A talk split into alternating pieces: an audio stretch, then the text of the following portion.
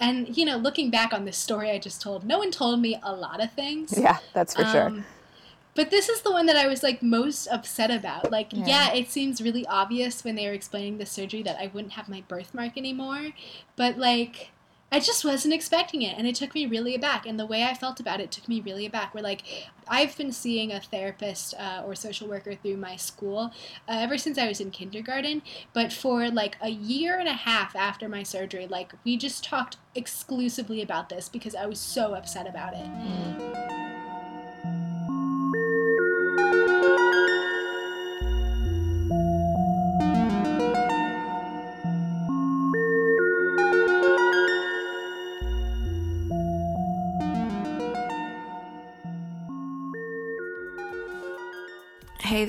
Welcome to In Sickness and in Health, a podcast about chronic illness, disability, medical traumas, and everyday uncomfortable healthcare experiences.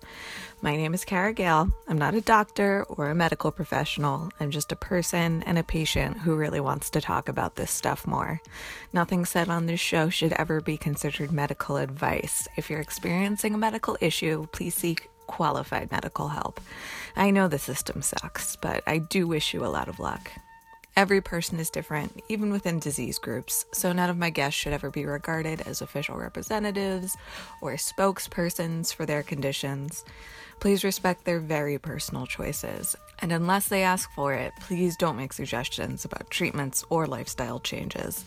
Unsolicited medical advice is never not annoying. I'm going to keep this intro short because I'm feeling pretty crappy, but this is the first of many episodes to come about traumatic medical experiences. Well, pretty much the whole show is about traumatic medical experiences, but I don't think we really talked about that very directly yet. Uh, next week will be another episode that talks more about medical traumas and where they fit into the landscape of post traumatic stress responses. Uh, for today's episode, we talk about some of what Soul has been through during her childhood, including three skin expander surgeries following the removal of a birthmark on Soul's head. Faye talks about those surgeries, being under medicated most of that time, finding out about a codeine allergy the hard way, not realizing how traumatic it all was until later, and how that's complicated the process of transitioning from pediatric to adult care. In today's bonus episode, we talk about needle phobia and figuring out Soul was autistic late in their teens.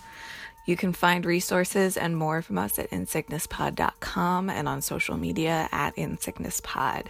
Please shoot me an email at insicknesspod at gmail.com. And if you can, please rate and review us on iTunes. It helps other people find the show. I hope you enjoy this episode.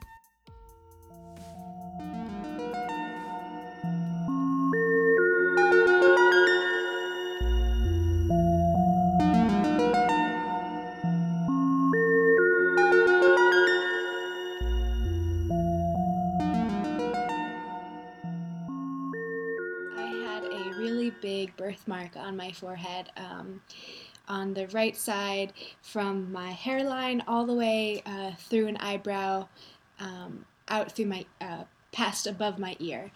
Um, and no one, like, it was cool, hair grew from it, like the rest of the hair on my head. Um, and I had this birthmark, you know, uh, until I had my first surgeries. Um, and the problem with it was there was this bump that started to form on my head, um, on the top of my head, uh, behind this birthmark. And it started off really small. And so no one was particularly worried about it because, you know, sometimes kids just have weird bumps. Um, but it got bigger and bigger, and we didn't really know what it was. And I got taken to a lot of doctors and a lot of specialists. Um, and I remember particularly an incident where uh, I was taken to the basement of a hospital and put in a little tiny room. Um, and then all these doctors and med students and nurses and experts from all across the country um, paraded through this little room and poked and prodded and looked at my bump with these magnifying glasses. And it was about a hundred people who were wow. touching my head that day, trying to figure out what this thing was. Um, because it's I don't remember what it's called, but it's this rare obscure thing where it's a bunch of skin and hair cells that were just growing out of control in a tumor. Um, a teratoma really, is that the name? I don't know. Like I it, was yeah. like eight or okay. five when this happened, yeah. so I don't remember the official name. Um, but it's this rare thing that took them a long time to figure out. But then when they figured out what it was, it was like, oh yeah, that thing. Like, not a big deal. It's not cancerous. Um, the deal with me is that it might like it just grows a lot. It grows to be really big, and it might have grown to cover an eye, which uh, would have been you know really deforming to live with a giant mass of skin and hair cells that covered part of my face. Um, and then also it would really affect me for not being able to like see out of one eye. Um, so I had it removed. Um, and another like origin story through this when they were trying to figure it out. I don't remember if this was before or after the parade of doctors. But like we would come into we came into all these doctors offices and with photos of me from a baby and we'd tell them all about this birthmark and this bump. And one of the times we were going through this exercise i was taken in a small exam room away from my parents and they removed a portion of this bump um, and I was eight years old when this happened, and they didn't give me any anesthesia oh. or anything to numb the pain locally or throughout my entire body. Um, they just had three nurses holding me down as someone else um, cut into my scalp to remove a uh, section of this bump that they could look at under a microscope and help them figure out what it was. Um, and my parents did not know this happened. Like talking with them later, because you know, like I was in this room screaming for their help because um, they didn't explain to me that what was happening either. And then when they let me out, like they they let me calm down in this room for a little while. When they let me out, my parents were sitting on the other side of the door, and I just remember feeling so betrayed when I was like finally allowed to rejoin them because I was like, you were standing out there the entire time. Like, couldn't you hear me? Couldn't you at least come in and hold my hand? Like, what were they doing? What was this for? Um, but eventually, like, we did find out oh, it's this bump. Um, it's this thing, it's not a big deal, you're going to have it removed. Um, and we lived in Chicago at the time, and there's the guy who does the skin expander surgeries, like the professional, like big wig people from China come and have these surgeries done by him because he's the best in the world. That guy. Um, since we lived in Chicago and since my mom worked in the medical school, I think that he like worked in, it might have been a different one, but she's also a big person in a medical school, not in a doctor sense, in a dean administrator sense. Um, she was able to get a slot from him that someone else had canceled, and so they just gave me the slot. Um, since yay, I'm so privileged that got to happen. Um, and so it was like I was told, okay, this is what the bump is that you have not known what it was for years and years, and you went through this traumatic, you know, ripping it out, part of it out of your head to figure out what it is. Um, this is what it is. It's not a big deal. You're going to have it removed in surgery in a month. Um, and then I went through my first surgery ever. Um, and it started off really nice you know, some nurses came and they explained to me about um, I might wake up with a breathing tube. I might wake up with like uh, those electrodes on my chest. I might wake up with one of those things that clamps on your finger and detects your oxygen levels. Um, and just sort of showing me mannequins with these things on it and really nicely explaining me, explaining all this to me. Um, and I was like, okay, this seems cool. Like, I can totally handle this. Um, I was 10 years old when this was happening, and I picked out my. Um, like the flavor for my anesthesia. I had like a half wait, hour. Wait, wait, wait, wait, wait. They make flavored anesthesia? They do, yeah. Wow. I did not know that. do you remember like the selection of flavors that they had? I do. They had orange, banana, strawberry, um, grape, uh, you know, like the flavors for the fluoride crap yeah. teeth. It's basically like that. So they had bubble gum. Um, they did not have mint, Disgusting. which I would have chosen mint if they had mint. Um, but they had a couple of their flavors. Those are the wow. ones I really remember. Okay. Um, so I picked my flavor. I ended up going with orange Um, I can't really remember. Like it was my dad's dad was ur- urging me to go with orange, and I don't really remember why. Um, but we had like this really big discussion in the hospital room while we were waiting for doctors and paperwork and other stuff. That like when you're doing your first day of surgery, there's a lot. Oh my God, there's a lot of So steps much, involved yeah. before they put you on that operating table. So while we were waiting, like my parents were engaging me by discussing this, and I felt so good about my choice. Um, and it was, you know, being herded from one thing to the other. At the time, I remember it being really fun, and I had my little stuffed dog. Um, that's my comfort object, and they gave it a little bracelet, like a, a little medical bracelet to Oh. match my bracelet, and I still have that, by the way. Um, and then I was put on the gurney um, in the. I feel like I actually went through surgery in my clothes, which I think is weird and unusual, but um, I woke up in my clothes and but they took my clothes away from me at one point. So I don't really remember how that happened. Um, but they rolled me into the hospital room and it was actually um, it was in February this happened. Uh, I th- I don't think it was February 10th. It might have been February 10th. That's weird because today is actually Yeah. February 10th.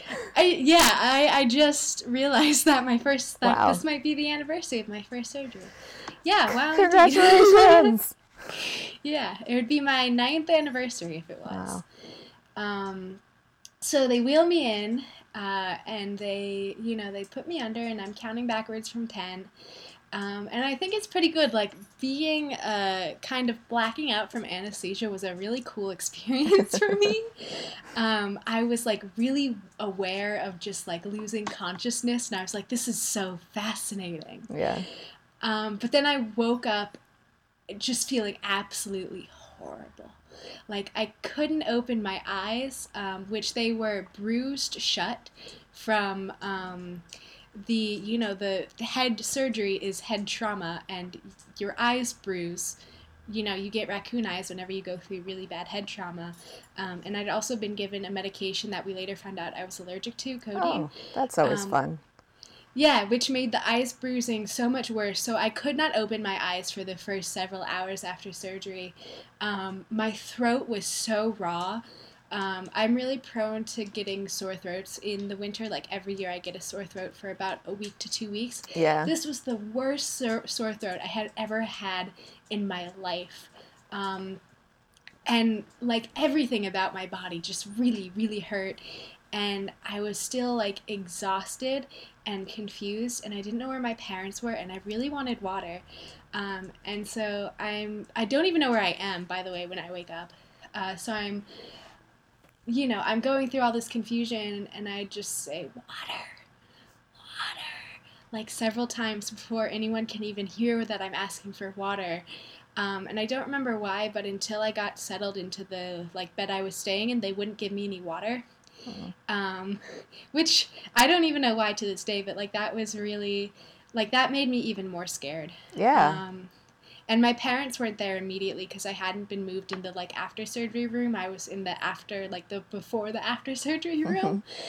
Um, and you know, so I did finally get settled with my parents, and I could like creak my eyes open a little bit, and if they stood really, really close to my face, I could tell it was my parents.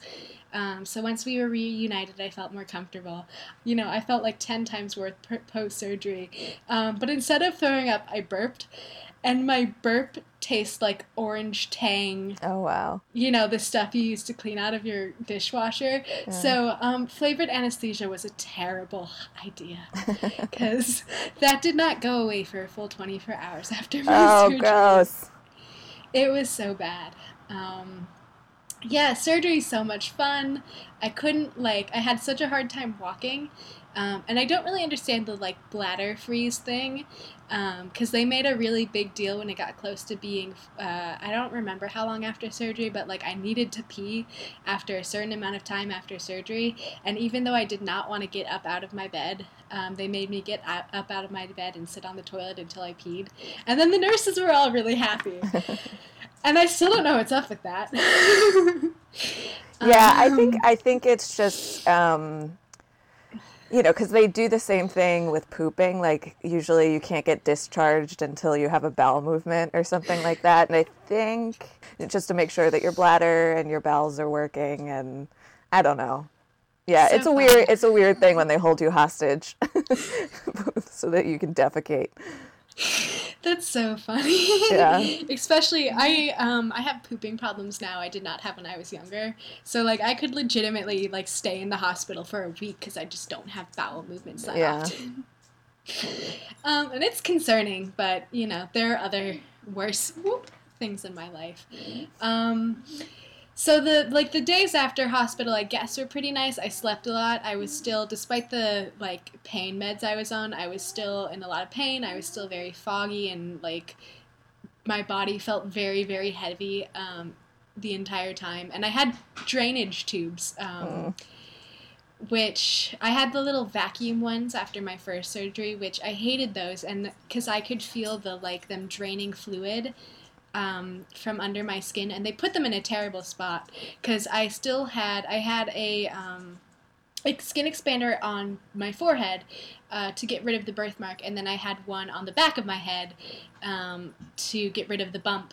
Um, and they the there was a big bruise, you know, or just pocket of stuff uh, building up between those two, and they put the um, drainage tubes on the side of my head so they weren't able to drain where the fluid was actually building up. Mm. um, which just it felt so bad to have this pocket of fluid on my head.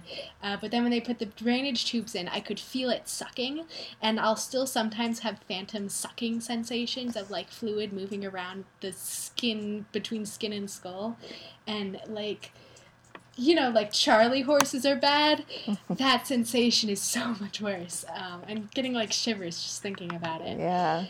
Um, and my dad's so weird. My dad's very like anti medication. And after I was discharged from the hospital, he gave me like a, a week break from this each time. Um, but I had the drainage tubes in for I think three weeks, maybe longer.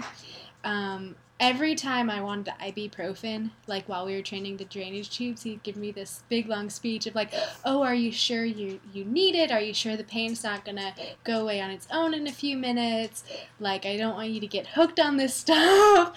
and you know, so I believed for a really long time that you could get hooked on ibuprofen um, from these speeches I was given. Um, do so you still like have a hard time taking medication? Like when you need it? Sort of. I yeah. um, worked really hard uh, with a therapist, sort of, around this, um, especially when I was put on an antidepressant. It was a big problem. Um, uh, and also, I had really, really bad period cramps up until uh, I started going on birth control. Um, and so I was dealing with these really bad cramps from the time I started menstruating, which was when I was 12, I think um, to up until I was 17, um, I was dealing with all of this mostly unmedicated because I was scared to take medication.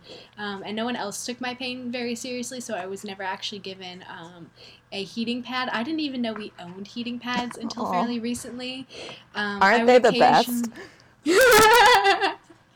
I would occasionally make a heating pad by uh, taking a damp paper towel and microwaving it, and that was my makeshift heating pad for a night. Um, but yeah, it was. I have had a lot of, um, you know, experiences of just feeling really guilty about taking medication too like not taking it when i needed it and then being affirmed of like oh you actually didn't need it because period cramps aren't that bad. Yeah that's um, really common even when you don't get a 15 minute lecture on taking ibuprofen as a kid. Yeah um, and then there was a time where i got uh, whapped in the nose playing um, uh, the israeli kickball game that involves the octagon wooden whatever. um, people who know this game will know what I'm talking about. Um, I got whapped in really hard playing that game uh, and uh, blacked out and was taken to the emergency room and refused pain, you know, medication, uh, even though I was like really, really out of it. Like they were sure I was concussed, uh, but I was actually just in a lot of pain. I wasn't concussed. Because, um, yeah, yeah, like, you know how when you get in a lot of pain, you act really weird sometimes? Yep Yeah, and I especially having gone through several painful exp- experiences as a child, like I act like a young child because I'm just put back into those old memories um, Mhm. of being in of being in pain, and then you know also it comes with this feeling of really really needing to be taken care of, um, and acting like a child has always you know people have always taken care of me, um, which is cute, and I've formed strong memories you know with the people who did end up taking care of me during that incident.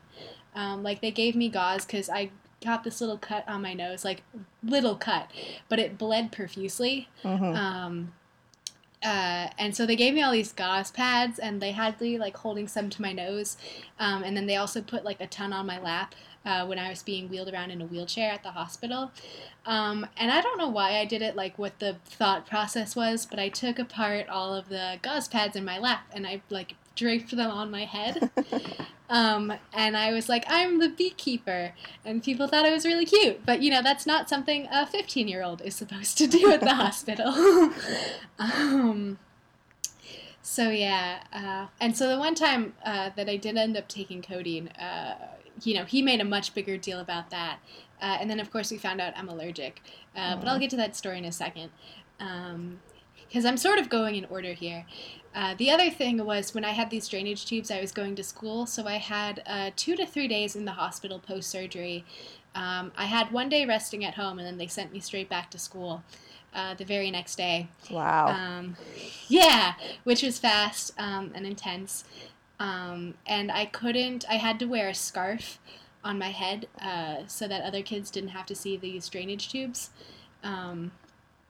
Which, like, we kids over, you know, in middle school, not able to handle the sight of drainage tubes and blood. is Like, that's that's what I was thinking in my head. Like, I got cut open over here, and you can't handle me sitting in front of you in class with drainage tubes. And it was also like, you know, I had my expanders, and you can't really hide expanders with a scarf. Like, it's really obvious that, you know, someone's head is deformed when they have two giant skin expanders.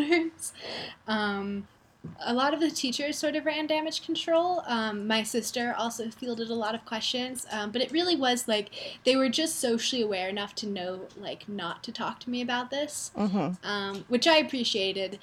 Um, but about that, um, and I also didn't have a lot of friends in the first place. Like, I was the socially awkward kid that everyone just ignored. So they just kept on ignoring me, and I was cool with that. um, but the thing was, I don't know how my parents or the school told the teachers about what was going on. Because there was. Um, a rumor, and I heard this very secondhand. So, like, when I ended up telling my dad about it years later, he's very suspicious that this actually happened. Um, but, you know, other people in my school had heard this had happened. You know, like, that's sort of the point I'm getting at. Um, I was told by a friend of a person in the relevant classroom um, that the te- that there was a teacher who told all her classes that I had had a lobotomy. Oh God. Um, yeah, and I was always in the disabled student classes. Um, and everyone else knew I was in the disabled student classes, and you know, like I was an autistic kid. I didn't have a diagnosis, um, but I like looking back, I was a very clearly autistic kid. Um, and you know, her thing was this teacher's thing was, um, you know, Soul had a lobotomy, and that's you know now they're not going to act weird anymore. They're not going to act Oh, disabled and crazy anymore. So they're good now, and you can be their friend. Um, which at the time I didn't know what a lobotomy was. I didn't care, you know. And my my dad, when I told him this story years later, was like, "Why didn't you ever tell me this?" And the answer was, you know, like, "I just had major surgery for the first time in my life. It wasn't a priority." but then also, um, I faced a lot of mistreatment in my disabled class, uh, which uh, I had told him about later, and I told my mother about later. But at the time, it just seemed totally normal. I was like, "Yep, this is how teachers um, who run the disabled class." This is how they treat their students, and this Yeah. is normal, and this is expected, and I had been treated this way all my life. How was I supposed to know that teachers weren't supposed to treat their students this way? Um, this transitions into my um, getting the expanders removed. Uh, so this was about six months, I think, after my initial surgery, and we put, you know, expanded the skin expanders with saline solution. Um, uh, I don't remember how often, but you know they're they're at least like two and a half times bigger than they were when they started, and I think maybe even three times bigger. They were Oh, wow. really big. Um, you know, like my my head was basically two heads, Oh. um, maybe a little more. um, and so um, I just had a really bad day. I thought I was getting sick one day. Um, and I went to school anyway. I toughed through it, but then that night I was in a lot of pain, and I hadn't been in like that much pain since the initial surgeries, and I was having a hard time sleeping. Um, so my, I told my dad all this, and I asked for codeine, and he gave me a really big lecture about not taking codeine, and went on and on and on. Um, but finally, I'm like, I'm so tired. I just want to sleep, and I won't be able to sleep unless I'm not in pain anymore. And I took ibuprofen like this many hours ago, and I'm still in pain, and I need to not be in pain. I need to go to sleep. I have a big test tomorrow. Um, so he eventually gave in and let me have uh, the medicine. I went upstairs, went back to sleep, um, probably stopped breathing in my sleep, uh, and woke up around midnight feeling really, really cold in my hands and feet, and really confused about why I'd gone to sleep, but also really aware that like something was wrong and I should probably go downstairs and talk to my parents. Mm. Um, and I slept in a bunk bed at this time. Oh no. So, yeah, so it took me like probably 45 minutes to climb down from my bunk bed and scoot my butt all the way down the stairs very slowly because I was dizzy and out of it and having a hard time breathing. And my parents were watching TV in the room uh, across from the entryway, and I couldn't get like from the bottom of the entryway stairs like to the room. So I was just laying on my back, and I called out, "Mom, Dad, something's wrong." Um, and of course, they pause their TV show, and mom runs over, and dad's much more leisurely about getting himself off the couch and getting himself to look at me. Um, and I don't remember too much about that. I remember describing my symptoms of, um, you know, and I was like, the way I was talking was I would take a breath, I would say a word, I would exhale, I would take a breath, say a word, and exhale, like very slowly, hard to get words out. Mm. Um, and sort of trying to explain my symptoms to them. Um, and for some reason, we didn't get an ambulance. We totally should have gotten an ambulance, but we didn't. Um, so my dad drove me to the ER. Um, and I almost fell asleep again in the car, and I was feeling a lot better. I wanted to go back to sleep. Um, you know, like I wasn't in pain because, hey, codeine is awesome about pain, even though it, you know, killed me almost. Um, so he's like, Do you want to just go back home? I mean, you have this test tomorrow. You know, we could totally go back home. And I'm like, No, we should see what this is. Like, I, I don't want to either, but mom's going to be mad at you if you don't finish this hospital trip with me.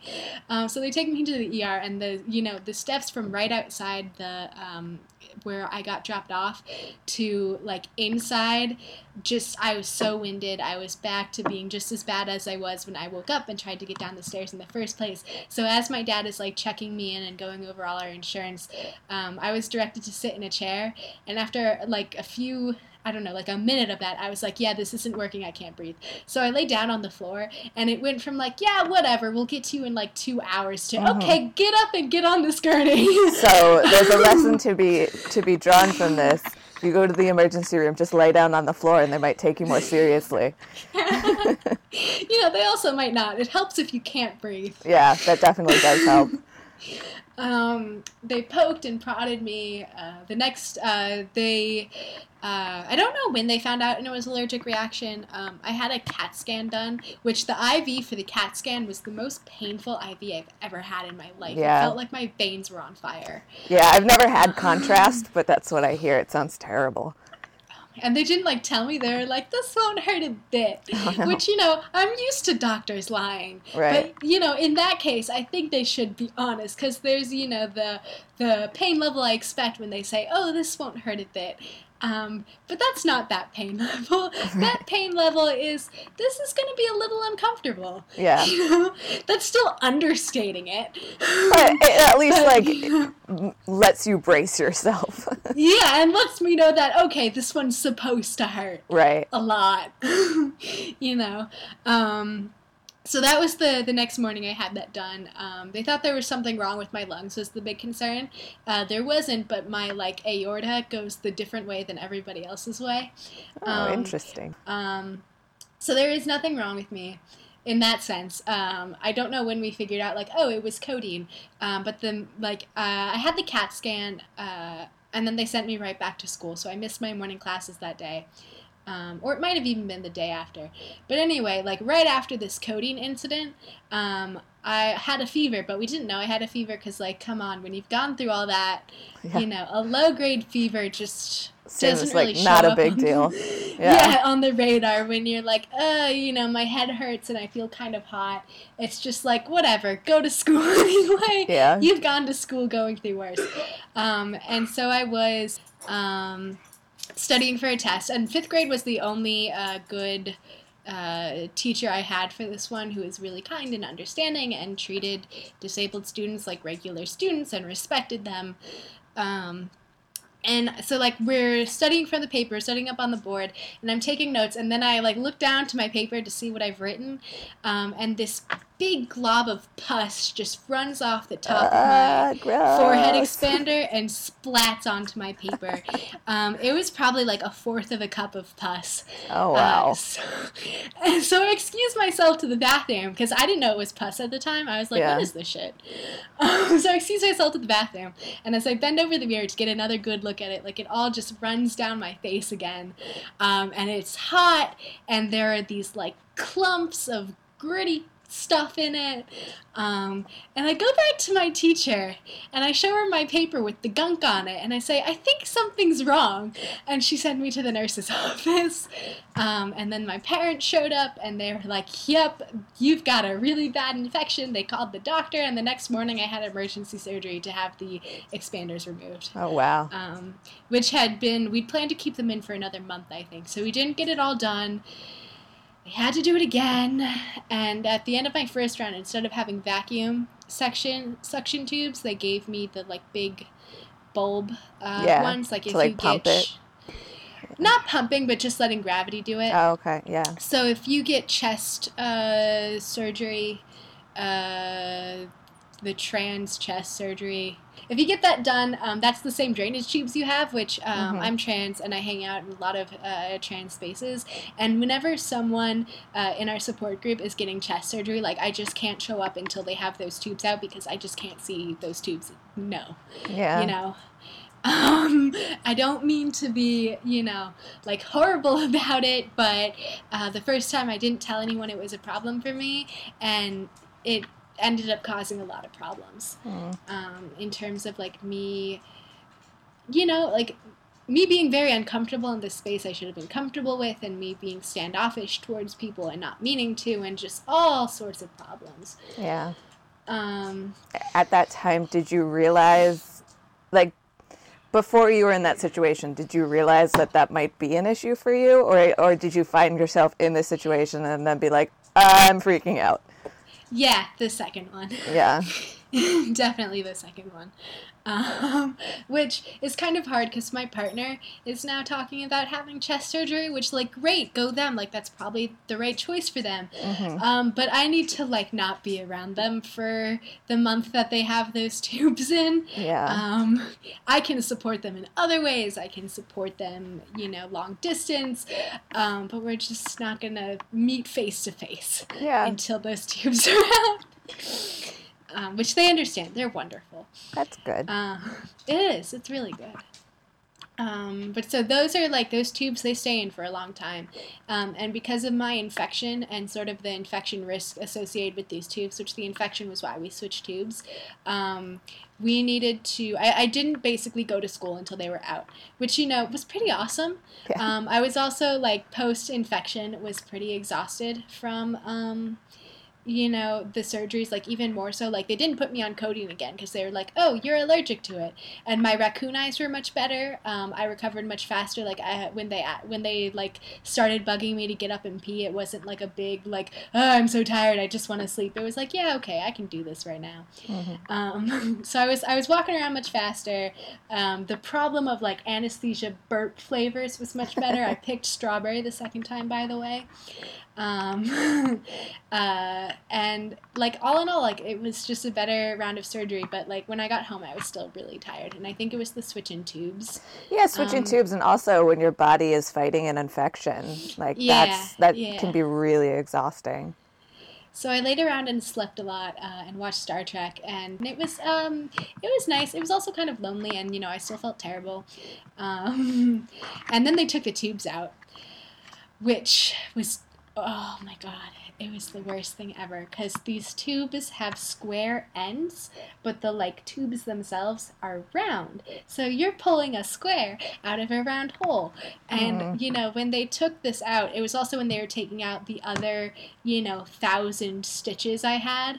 Um, so they were taking this out and they didn't like cut all the stitches. So when this person is pulling the tube out of my head, not only are they pulling this square tube, like square oh. end out of a round hole, but they also pull off like a good chunk of skin with it ah. they didn't cut all the stitches.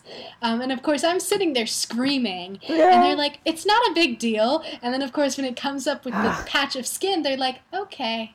You know, your screaming was valid. Ah. you know? Um, I hated that. Yeah. that was terrible. Sounds awful. Yeah, I don't even remember the, what the rest of that doctor's visit was about. Because, you know, like, it hurt so much more than the other tubes. And, like, they were bigger, so I would have thought that, like, they hurt less for some reason. Mm-hmm. Um, and then when, like, they pull them out and, like, I can see them, I'm like, oh, no wonder this hurt. um, so that was fun. And then we went through, cert- like, the. Um, so then I had my summer off. Um, and the other thing was I had long hair, like about as long as I had now. Um, and to put the skin expanders in, they, they didn't shave all my head. So I had like half of my head had no hair and half of my head had hair. You were so ahead of your time.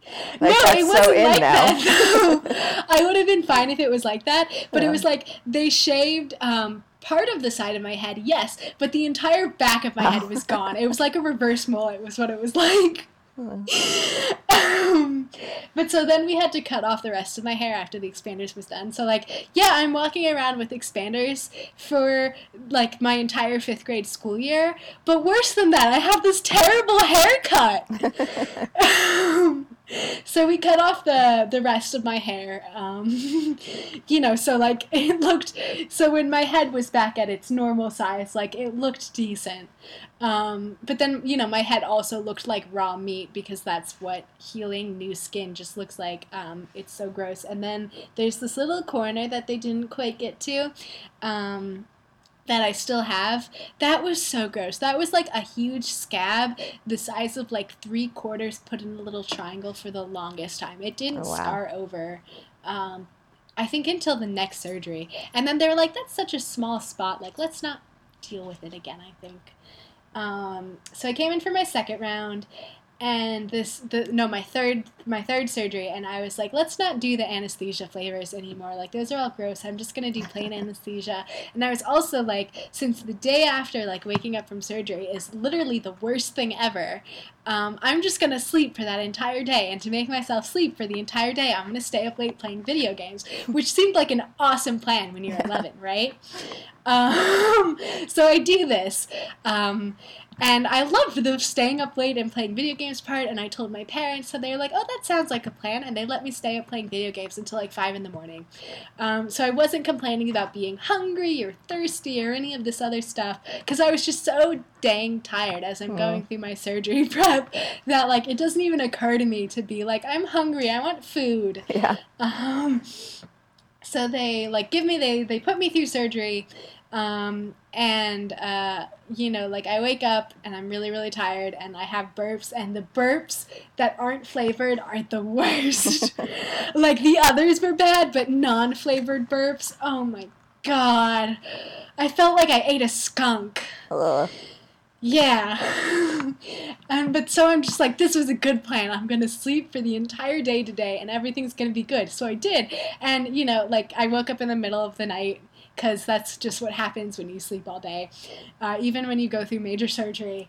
Uh, and I still had the gross burps. Uh-huh. And I was like, no, I planned against this. And so I had 24 hours of gross burps, but it was just like the 24 hours after the first 12 hours of surgery. And I don't know if that was like worse or not. You know, un- having it unexpectedly, I think, you know, was, yeah. was bad. Gross burps in general, whether you've just had surgery or not, are just awful. Yeah. Um, and the second round compared to the first was fairly uh, uneventful. Um, I went through it. I was in mostly good humor.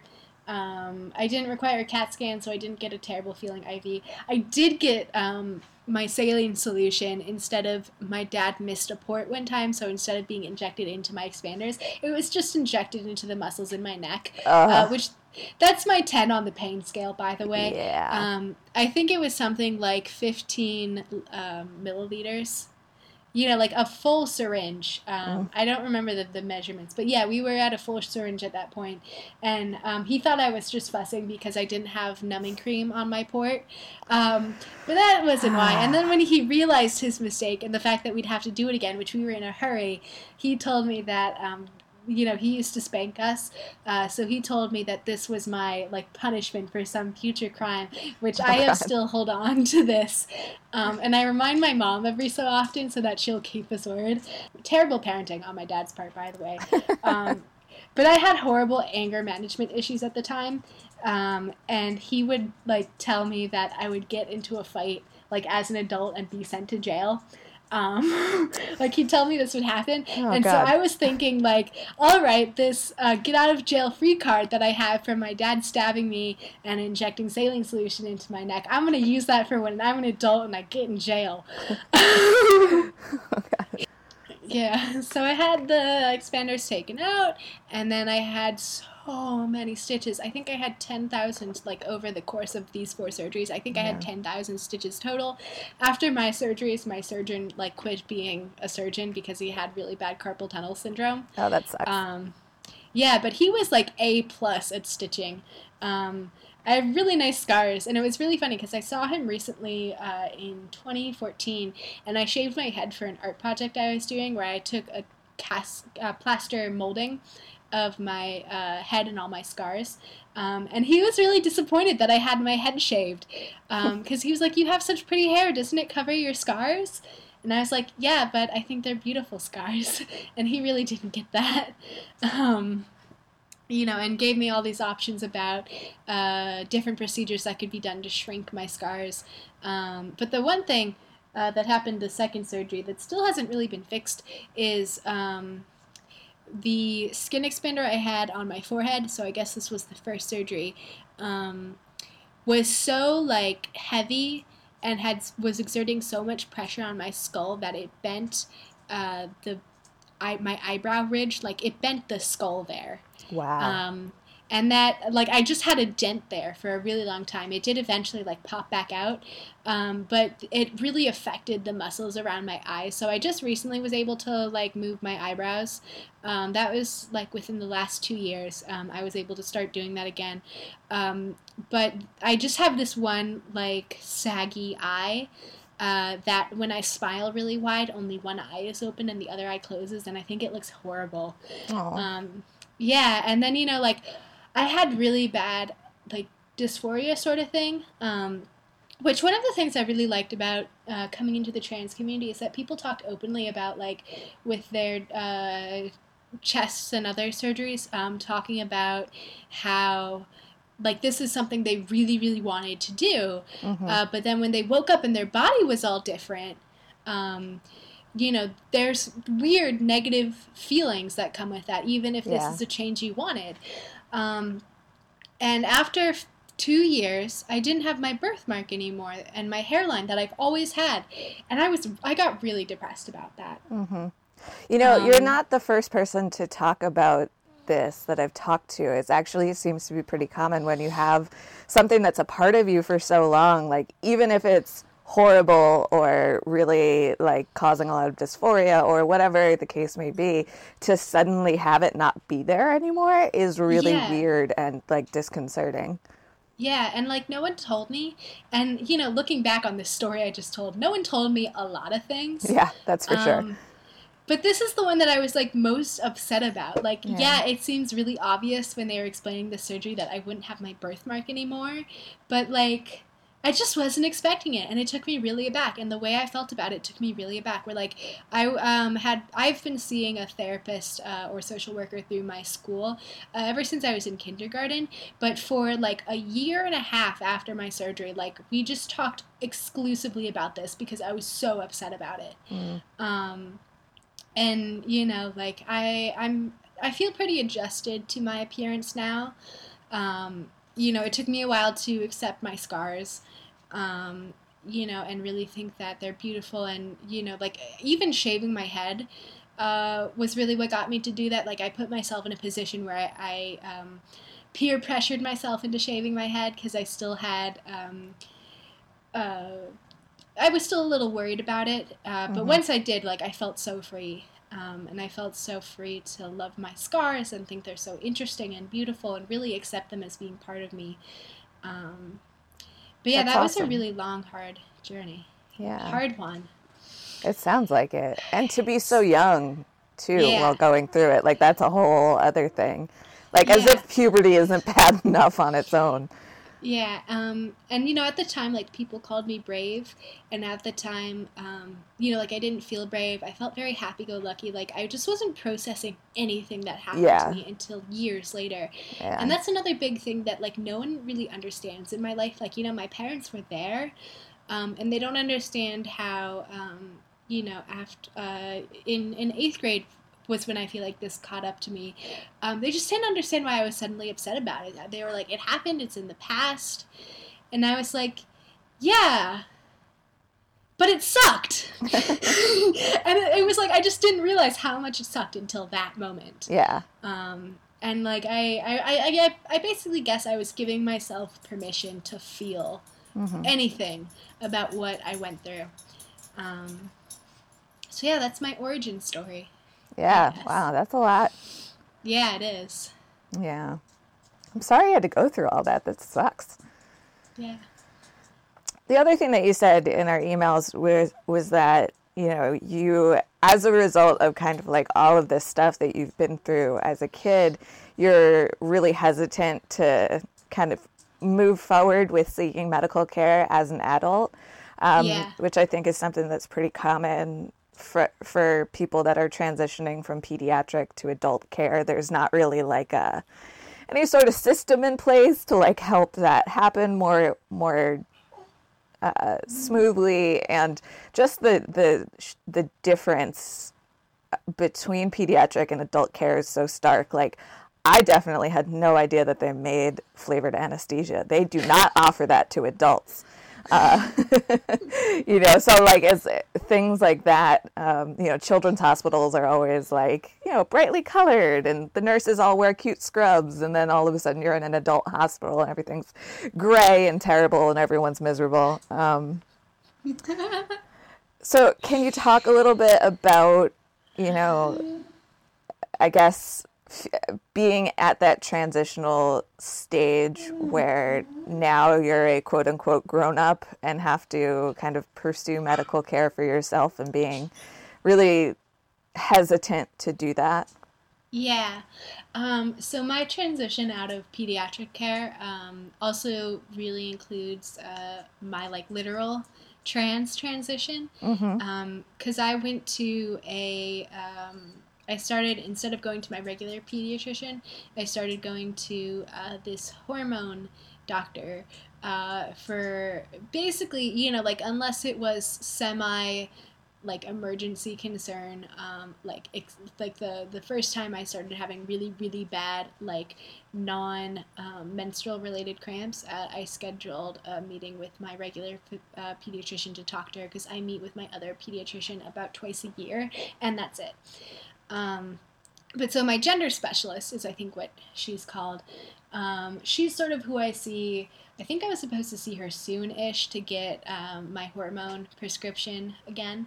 Uh, but she's basically what I see for everything. I summarize all my problems to her, uh, like medical wise, um, and you know, sort of we rank them together of like what's a big concern that we need to address, mm-hmm. um, and what's like a small concern. I had really bad headaches. I mean, like worse than my normal right now headaches um, that were tension headaches due to carrying too large a backpack. And she was the one who troubleshooted too heavy a backpack. So she troubleshooted this with me. She wrote my doctor's notes for that. But that's, of course, something I totally could have gone to my regular pediatrician with. It's just that this clinic really specialized in a therapy um, sort of aspect of health. You know, they. Uh, mm-hmm. Uh, they have a therapist there as one of their main staff just to talk to people. Um, you know, it's supposed to be about gender stuff, but just knowing that my doctor works like really closely with a therapist um, and going to therapy sessions in the same building. Yeah, um, that's amazing. really- I think we could all use that, you Yeah. know, regardless. Yeah, and um, you know, like all of that was awesome. Um, uh, and I've sort of aged out of it. You know, Mhm. like uh, it's supposed to be a pediatrics thing, um, but they do continue to serve uh, through 18, 19 years old. But they really try to get you to go somewhere else Yeah. when you get when you get older. So I started going there when I was 17, and I'm 19 now, um, and I'm not really sure where I'm gonna go next.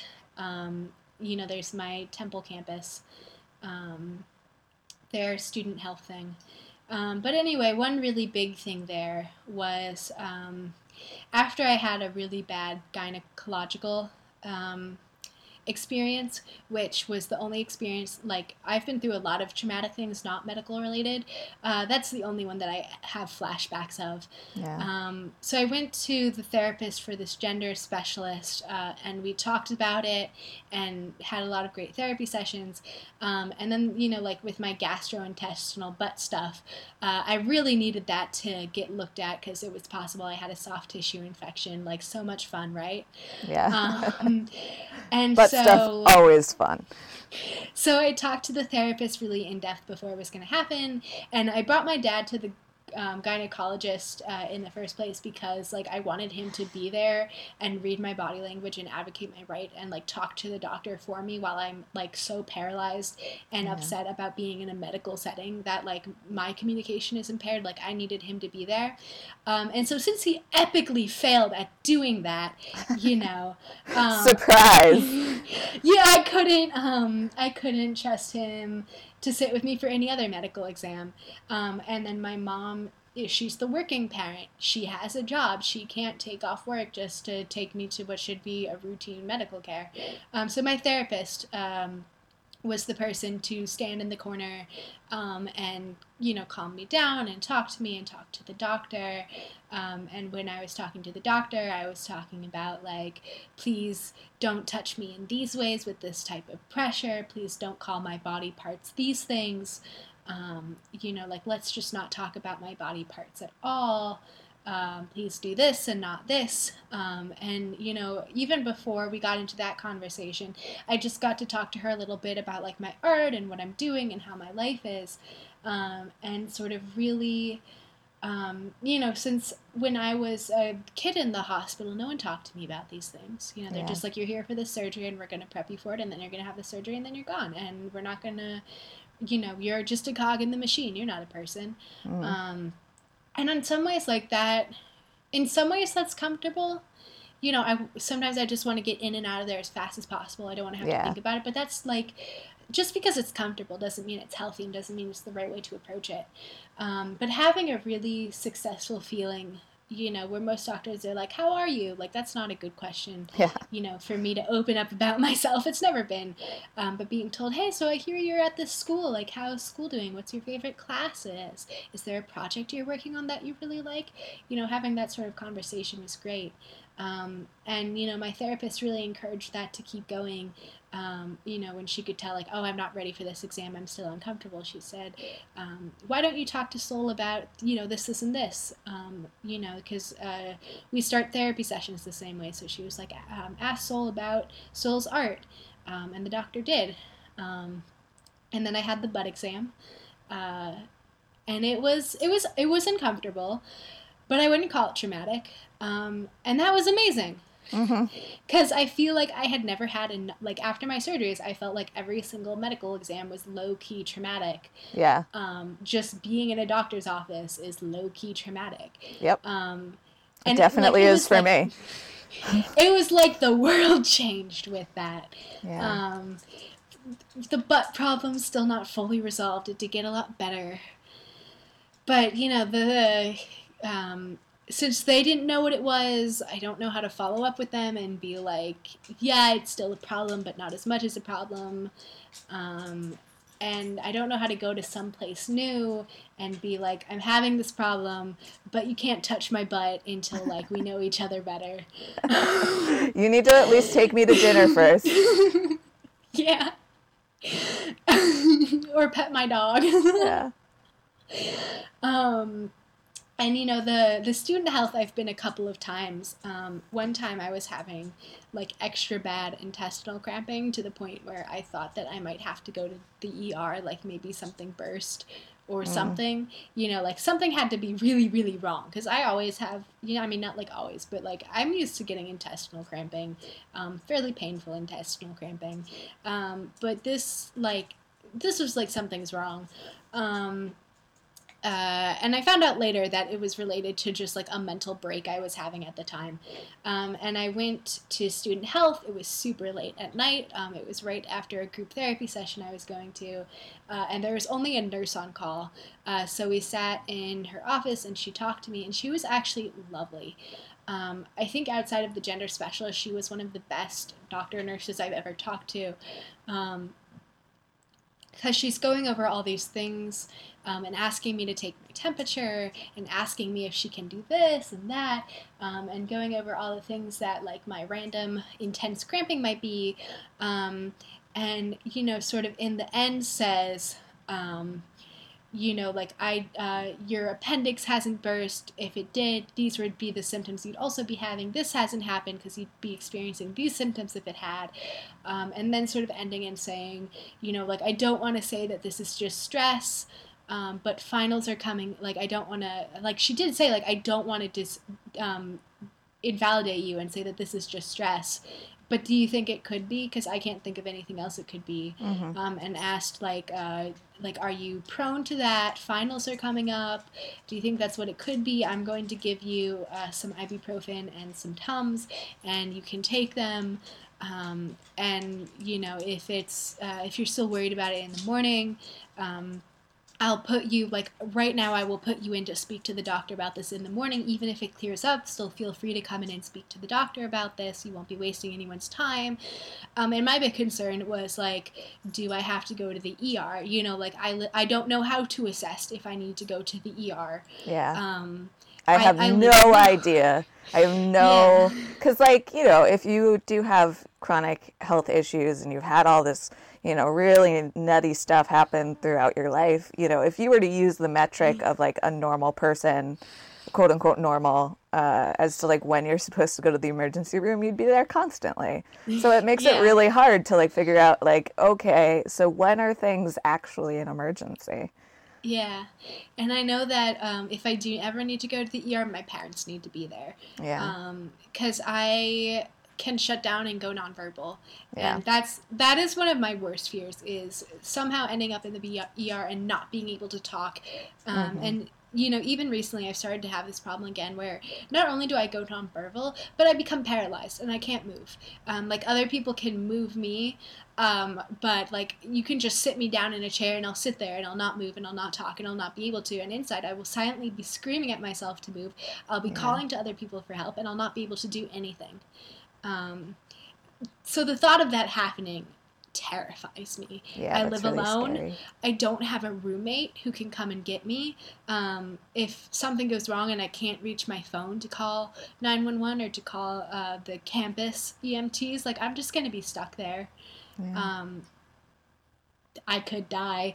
I bring that up a lot. Oh, I could have died. but you know, that's the that's the concern. Um, and she was really wonderful about saying like this is when um, you know, like this is why you would need to go to the ER, and this is when you should. Um, if the pain persists after you take these things, um, and if you can't sleep, you should go to the ER. And I'm like, what? if you can't sleep, you should go to the ER. What is she talking about? There have been so many times pain was so bad I couldn't sleep and I've been on medication. Yeah. that doesn't make sense. She's got to be wrong. um, but I ended up coming home um, to be with my parents and to be with my dog. Um, or my parents' dog. I have my own dog now. Because um, it was. Uh, like it was probably stress related, it was mental health related, and I just really needed to be with them that night. Um, so I came down for the night. I went up to classes the next morning, and you know, uh, by the time that I was in the car with my dad halfway home, the pain was gone. You know, or as gone as it gets. Yeah. So, and it was it was you know I miss my parents a lot as a college freshman, living alone. I see them a lot more than I know other people see them, um, but like I need a service dog, and Mhm. they were the people who were my service dog for years of my life. I miss them all the time. Aw. yeah, Well, that's that's sweet. yeah. Uh, it's so complicated though. Yeah, well, it definitely, definitely sounds like it.